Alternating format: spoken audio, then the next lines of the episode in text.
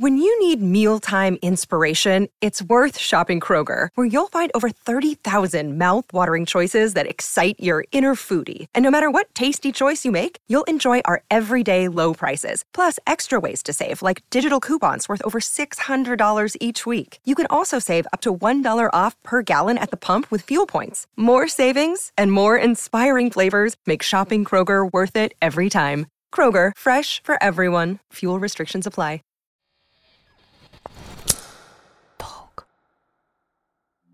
Это трудно объяснить визуально. Фильм «Сталкер» меня унес вообще в бездну. Первое правило клуба – не упоминать об отцовстве. Вот и, и вот это вот все. Почему это пробирает? Почему это цепляет? Это какая-то режиссерская магия? Или вообще симфонии? Это же вообще, по сути, своеобразные, но аудиофильмы. Отвечая на вопрос, почему не пережилась, на что она отвечает, не умею жить?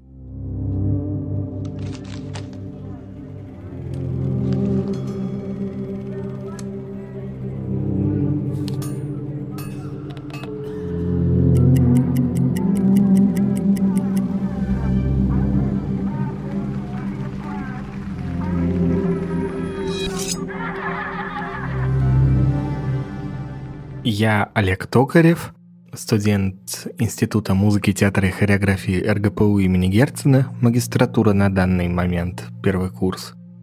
Если говорить о себе, то увлекаюсь музыкой, фильмами, аудиокниги также пробую начитывать, сочиняю музыку, нахожу разную клевую музыку, исполняю музыку, в общем, стараюсь жить и живу, я считаю, вполне себе насыщенной и яркой творческой жизнью. Ну, начнем с того, что я сам в плане зрения у меня всегда было весело тоже от э, рождения, поэтому, собственно, вот. Каждый смотрит фильмы по-своему, абсолютно по-своему. В десятые годы уже начинает появляться такая история, как фильмы с тифлокомментариями, то бишь закадрово комментируется вся визуальная составляющая фильмов. Э, есть еще, конечно же, способ, которым пользуюсь я довольно часто. То есть я сначала нахожу информацию о фильме на просторах сети касательно актеров, сюжета, тех же рецензий, и потом уже погружаюсь в сам фильм, потому что все-таки сюжет — это одно, а когда ты уже наблюдаешь за атмосферой, это все-таки немножко другое. Мне в данном случае даже больше важна наверное, сама по себе атмосфера. В данном случае звуковая, шумовая, та же самая. Например, э, фильм «Иди и смотри». Возьмем того же Лема Климова. Кульминационный момент с э, сожжением деревни. Там звуковая сторона, она не менее важна, чем визуальная. И даже по звуковой стороне ты понимаешь, что там творится настоящий ад, а музыка этому только способствует. Да что там музыка, шумы, вот эти вот, э, не знаю, там крики жителей, которых загоняют, э, где-то там звучащие на пластинке, тот тирольский йодль, то песенка 40-х годов, там 30-х советская, то фразы агитаторов вот этих вот немецких. Все вместе создает вот ту самую необходимую атмосферу, для которой даже визуальная сторона такая дополнительная часть. Звуковая, скажем так, работает не меньше, чем визуал, а может быть даже и чуть больше. Если по режиссерам говорить, то одним из первых режиссеров, который меня просто унес в мир авторского кино, это был Эмир Кустурица с фильмом «Underground». Это было однозначно очень сильная вещь, очень сильное явление. Потом, конечно же, Тарковский и сначала Иваново детство, из которого мне просто врезался в память диалог Ивана и служащего в штабе, когда, по-моему, тот показывал ему книги Э, немцев, на что Иван, который столкнулся в детстве с э, гибелью родителей на войне и горит желанием убивать этих немецких гадов уже, на что Иван произносит, среди них нет писателей, я знал, как они там книги жгли на площади. Вот то, с какой холодной интонацией он это произносит, опять же, возвращаясь к интонациям, это, может, это еще врезалось. Потом, конечно же, фильм «Сталкер» меня унес вообще в бездну. Так прям Я бы его описал как очень медитативного автора, скажем так, со своим темпоритмом абсолютно, со своим звуковым даже решением. То есть, если вот обратить внимание на звуки, у него один из частых звуков это, конечно же, вода, так или иначе. То она ручьем идет, то капает мелкими каплями, будто бы со стен, то дождем, и не знаю, там проливается. Первое вот так вот, что вспомнилось. Музыка, конечно же, у него тоже решает свое дело. Это и музыка Баха, это и эмбиент, тот самый, который делали ему и Вячеслав Овчинников, и Эдуард Артемьев. Так что, я думаю, это просто режиссер с очень таким своим узнаваемым почерком, который, наверное, проще ощутить, нежели описать словами. Не знаю, там, или какие-то звуковые отсылки в том же фильме «Жертвоприношение» есть, по-моему, момент, когда Александр, главный герой, видит э, сон, как вот рушится мир, по-моему, вот, и там к вопросу о звуках, вот там слышен звук исчезающей воды, будто бы она там пересыхает. И дальше Тарковский вставляет шведскую музыку, пастушеские звуки, призывающие стадо. Мне кажется, тут, понятное дело, отсылка еще и такая на апокалиптические всякие моменты из того же там Откровения Иоанна Богослова. Тут он звуковые даже вставил. Конечно же, я для себя выделяю еще Стэнли Кубрика, Дэвида Линча, прям мастера по всему. Мне кажется, они в чем-то с Тарковским похожи. Линч и Тарковский. Я не знаю, как э, Андрей Арсеньевич, может быть, тоже. Но что касается Линча, он очень тщательно ведь подходит к звукам, к шумам, даже каким-то вот вещам, как гул какой-то индустриальный. Да что там индустриальный гул? Пример тот же Twin Peaks. Вот эта вывернутая речь, это вроде бы очень простой эффект, очень просто это сделать, разве что приноровиться. Но в его случае это работает настолько сильно и настолько тебя прям потрясает, пугает, э, вызывает нужные эмоции, что прям вот браво маэстро. Но из режиссеров прям современных, любимых. Опять же, наверное, моя тяга к такому авторскому кино для меня из наших режиссеров все-таки поярче и попронзительнее того же Балабанова. Увы, пока я не нахожу для себя автора, хотя бы как-то приблизившегося к Алексею Октябриновичу. Хотя ты понимаешь, зачем приближаться, в общем-то, к Балабанову, когда вот уже Балабанов был, и все, что ему суждено было сказать, он и так сказал. Но вот была у него какая-то своя фирменная история, которую, опять же, не ощутить никак. Он вроде бы снимал просто, но, как говорится, но как ты это делал, товарищ автор? Почему это пробирает? Почему это цепляет? Почему ты к этому возвращаешься и каждый раз залипаешь? Э, это, это что? Это какая-то режиссерская магия, музыка? Что это происходит? В общем, загадочная такая, конечно, вещь. Ну, для меня, наверное, больше важна именно диалоговая составляющая, если мы говорим об актерской игре, интонация, то, как подается текст. То есть, если, условно говоря, для персонажа какого-то будет сказать что-то в духе, ну, назовем это, если он будет играть в духе «Привет, я э, это самое хотел сказать, что, в общем, и какой-то там из других персонажей. Ну что там, говори! Я, в общем, хотел сказать, давай не мямли. То есть это же понятное дело, что возникает между героями некий диалог, и они что-то будут там обсуждать. Хорошо, допустим, возьмем в качестве примера главную героиню фильма э, Василия Сигарева «Страна Оз» в исполнении Яны Трояновой. По сюжету фильма она приезжает из своего маленького городка в городок покрупнее устраиваться в ночной ларек под Новый год и сталкивается, в общем, со всеми, со всей темной стороной нашей жизни.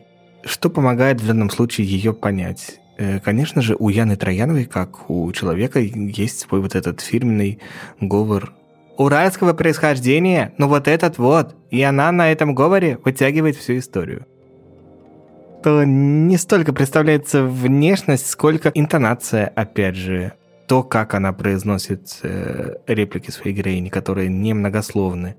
То есть там, вы знаете, где улица Тарфорезов? И в этих интонациях есть какая-то порой и беззащитность, и э, одиночество, и то, что, допустим, она сталкивается с каким-то горьким опытом, и это ее очень впечатляет, причем в не лучшую сторону. В общем, раскрывает ее всю вот такую, скажем так, наивность и в чем-то даже не приспособленность к той довольно диковатой, отображенной в данной истории среде. Она как бы не вписывается в этот э, суровый маргинальный мир, несмотря на то, что формально как бы тоже часть его, но и в то же время нет. Тем более она в конце произносит фразу в диалоге с одним из персонажей, на, отвечая на вопрос, почему не пережилась, на что она отвечает. Просто спокойно и тихо, без всяких театральных интонаций, просто «не умею жить». И это как бы уже говорит, собственно, о многом. Я давно не видел чего-то такого очень живого, очень естественного, очень органичного. То вот, что чувствуется, что это что-то вот плоть от плоти, если угодно, наша, русская. Ну, ну что, что-то вот такое, что не пытается казаться, условно говоря, там, тем, кем не является.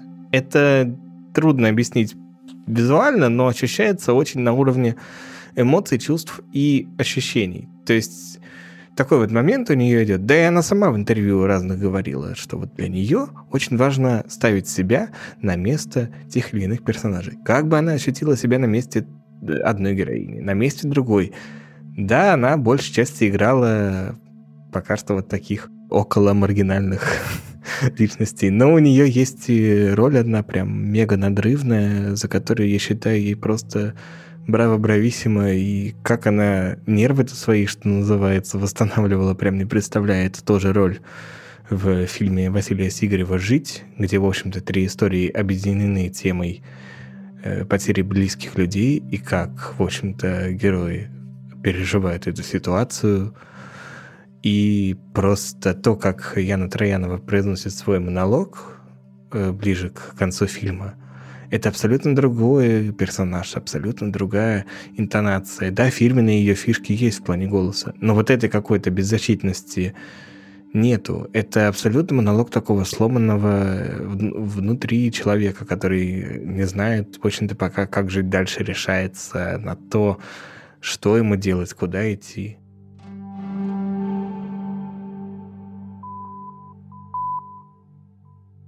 У меня был опыт просмотра в оригинале, без, э, скажем так, закадрового даже перевода. Но перед этим я посмотрел фильм в дубляже. Это был фильм «Бойцовский клуб».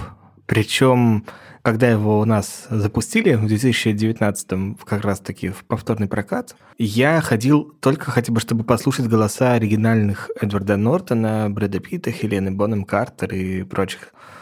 И по интонациям могу сказать, что по голосу тот же наш э, дубляж э, в чем-то лучше передал образ того же персонажа Таллера Дардена. Чем-то даже лучше, чем Брэд Питт, потому что наш дубляж уловил вот эту брутальность, эту звериную вот какую-то силу, которая исходит от этого героя, а у Брэда все-таки голос немножко, ну, он холодный, но в нем нету вот этой вот звериной Первое правило клуба – не упоминать о бойцовском... Вот и, и вот это вот все. Первое правило клуба – не упоминать о бойцовском клубе.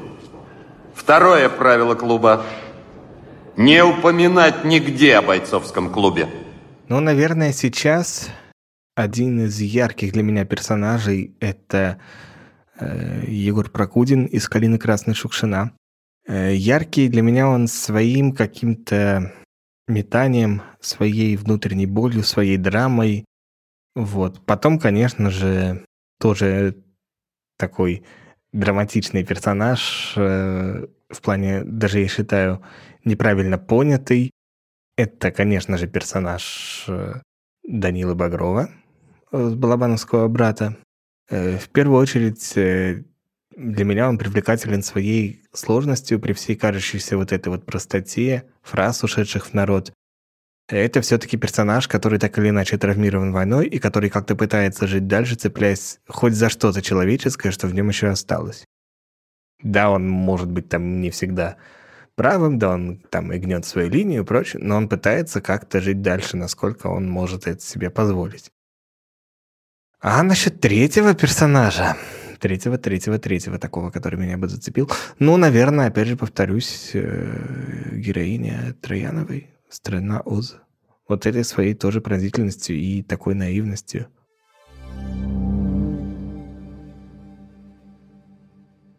Я бы очень хотел на самом деле даже не столько снять, сколько поработать в качестве музыкального какого-то вот оформителя.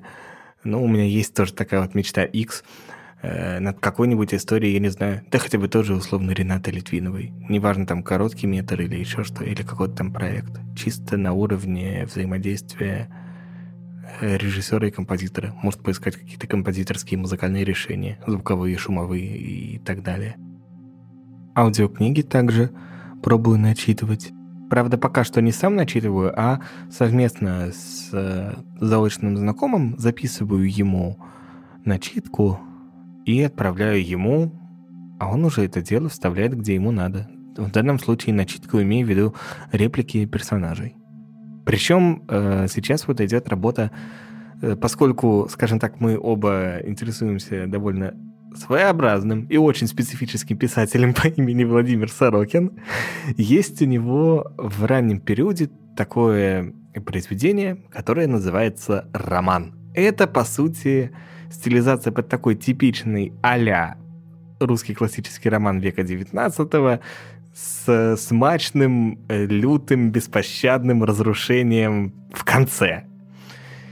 И пока добрая половина текста там идет в русле а стилизации под типа роман века 19 я там озвучивал трех персонажей. Собственно, главного героя, которого тоже зовут Роман, его дядю, который по сюжету типа вот из бывших актеров актеровичей, и у автора там неоднократно дается акцент на его такой басовитый тембр, соответственно, поскольку он бывший актер, актер драматический, с таким басовитым тембром, я его делаю, соответственно, вот таким вот очень театрализированно и экспрессивным в плане подачи материала. И третий персонаж, которого я там э, начитываю, это местный фельдшер, человек с довольно необычной трагической в чем-то судьбой и такой мизантроп со своей определенной философией. Учитывая вот эту мизантропию, я его озвучиваю именно вот так. Но что еще вы можете сказать? Я считаю, что этот мир настолько переполнен бездуховными людьми, что ему просто уже положено уйти в бездну. Ну и вот в таком вот духе. В плане палитры с кинокомпозиторами она для меня очень широка и какого-то прям вообще любимого Каждый по-своему шикарен, каждый по-своему достоин внимания, но вот у меня в моем списке, конечно же, огромное пространство занимает советская киномузыка. Это Артемьев, это Рыбников, это Таривердиев, это Исаак Шварц, это Альфред Шнитке с его киномузыкой. Из зарубежных это, конечно же, там Мариконе, Нина Ротта, Джон Уильямс, Майкл Найман, много-много-много-много там еще кого можно припомнить. В общем, если угодно, список довольно широкий, и он э, расширяется, пополняется. То есть, например, из современных там отечественных композиторов я для себя выделяю того же Игоря Вдовина, который дебютировал изначально, скажем так, начинал он как электронный композитор, и более того, у него электронные эксперименты есть в кино, та же музыка к фильму Ренаты Литвиновой «Богиня, как я полюбила». Это вот, собственно, его оформления. И мне кажется, там, вот возвращаясь к теме, где как бы ничего не происходит, в случае с э, этой историей музыка очень там, я считаю, важна, потому что она именно вот э, задает нужный тон, задает нужную атмосферу. А в фильмах типа той же Ренаты Литвиновой все-таки атмосфера играет далеко не последнее значение. Она, мне кажется, вот неотъемлемая часть вообще всей истории, вместе с э, сюжетными всеми историями, вместе с диалогами, репликами и прочим. Все это в купе. Музыка, не знаю, там, визуальная сторона для кого как, атмосфера. Все, вот, все вместе задает нужный тон, нужный настрой. Да, скорее даже не картинки, а некоего настроения Правда, тут уже зависит от контекста. То есть, например, я не знаю, там одна и та же музыка в разном контексте может звучать абсолютно по-разному. То есть, зная сюжет, допустим, что происходит, в моем случае, прочитав ну, в той же сети, и слыша, допустим, одну опять же, на примере все тех же балабановских работ и слыша, например, одну и ту же вещь, но в разных сценах можно примерно понять, что настроение все-таки немножко меняется. Оно становится, допустим, более напряженным. Или вообще симфонии. Это же вообще, по сути, целые такие своеобразные, но аудиофильмы, если как бы примерно понимать авторский замысел. Ну, например, э, что мне сейчас пришло в голову, та же вот э, фантастическая симфония Гектора Берлиоза. Там у него есть целая программа. По-моему, если не ошибаюсь, него под заголовок э, его произведения «Сон из жизни артиста». И там в каждой части э, даны названия. Там пять частей. И да, вообще начнем с того, что это довольно необычная вещь, потому что в, в обычных симфониях, ну, считается, типа вот четыре части со своей какой-то вот драматургией, а товарищ решил написать немножко по-своему. Я уж не помню такого сюжета внутреннего, ибо давно уже не переслушивал, но это вот как такой самый пример, что мне пришло сейчас вот в голову.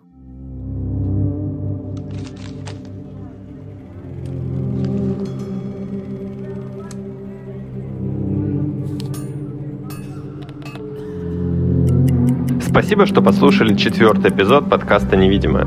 Подкаст создан креативной командой Mayo Free и аудиоплатформой Talk. Продюсер подкаста Полина Иванова, музыку писал Николай Поляков, монтаж Анна Летичевская. Слушайте нас во всех приложениях для подкастов и не забывайте делиться с друзьями.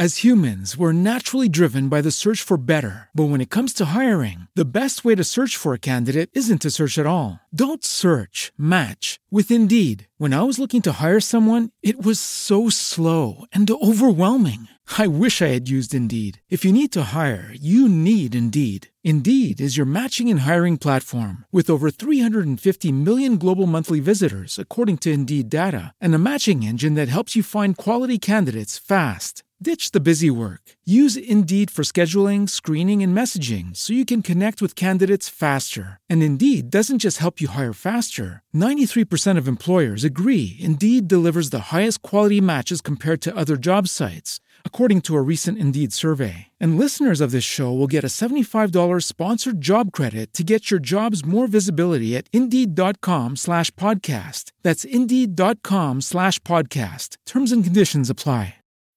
When you need mealtime inspiration, it's worth shopping Kroger, where you'll find over 30,000 mouthwatering choices that excite your inner foodie. And no matter what tasty choice you make, you'll enjoy our everyday low prices, plus extra ways to save, like digital coupons worth over $600 each week. You can also save up to $1 off per gallon at the pump with fuel points. More savings and more inspiring flavors make shopping Kroger worth it every time. Kroger, fresh for everyone. Fuel restrictions apply.